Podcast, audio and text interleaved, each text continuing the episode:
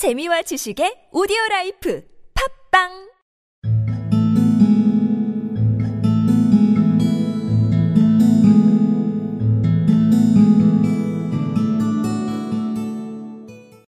Had the Queen of Sheba lived in the flat across the air shaft,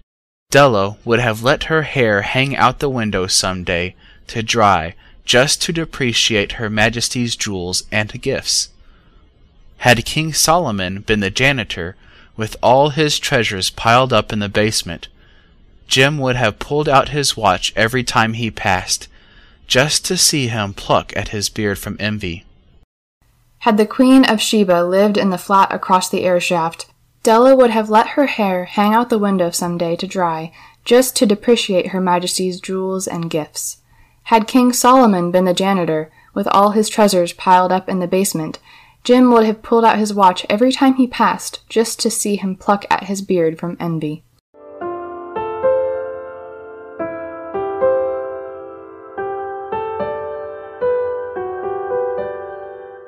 Had the Queen of Sheba lived in the flat across the air shaft, Della would have let her hair hang out the window some day to dry just to depreciate Her Majesty's jewels and gifts. Had King Solomon been the janitor with all his treasures piled up in the basement, Jim would have pulled out his watch every time he passed just to see him pluck at his beard from envy.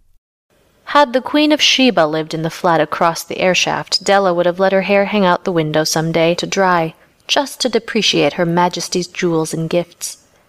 Had King Solomon been the janitor, with all his treasures piled up in the basement, Jim would have pulled out his watch every time he passed, just to see him pluck at his beard from envy.